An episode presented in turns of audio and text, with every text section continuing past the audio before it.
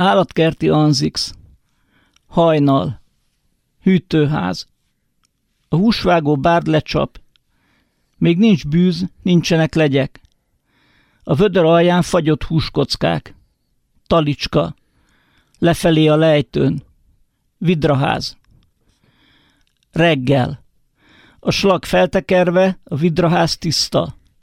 A medencében friss víz, ürülék sehol. Egymás kergető vidrák. Délelőtt. A nutriáknál. Ocsmányak. Egy szerettem nutria kolbászt. Megzörgetem a vasajtót. A dögök beljebb mennek. A medencében szétázott szarcsomók. Takarítás. Rosszabb, mint a vidrák. A nutriák a túlsó sarokba szorítva az etetést várják.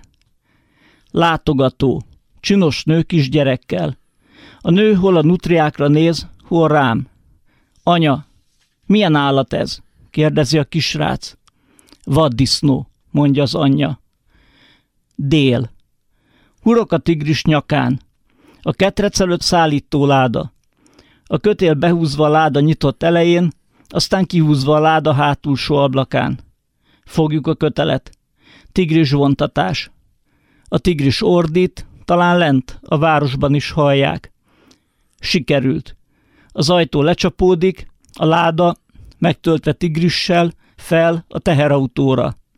A tigris tombol. Sofőr, sofőrtrikós állat félrehúzódik, cigarettáz. Irány Jugoszlávia. A tigris láda raklapokon áll, a raklap réseiben csempészáru, nájlomba csavart sonkák. Délután. Szőke lány látogatóban. Beengedik ingyen. A csajom. Főiskolás.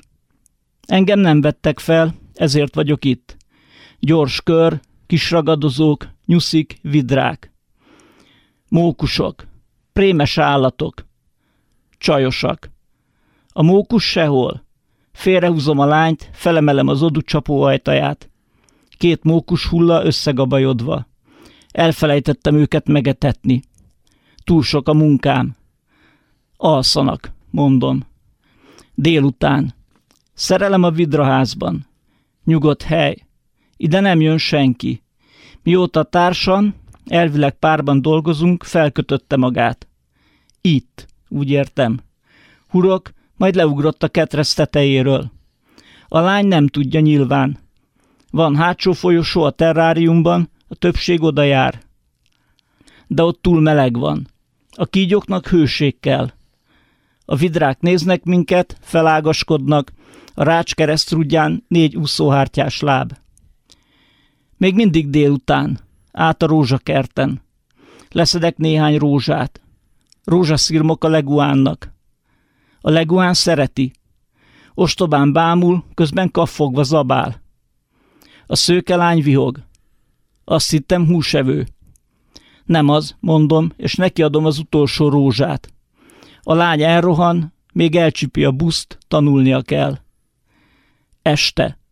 Egy sör a büfében. Az igazgató nem szereti, az ápolók a büfét látogatják. Undorítóak vagyunk. Zavarjuk a látogatókat. Talán. Itt a busz.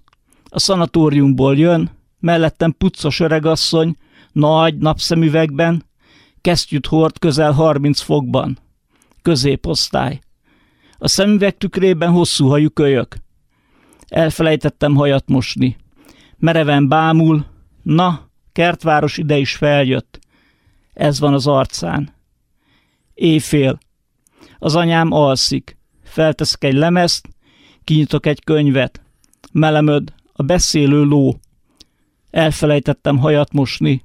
Trágyaszakban alszom el. Álom. Rózsaszirmokat zabáló leguán.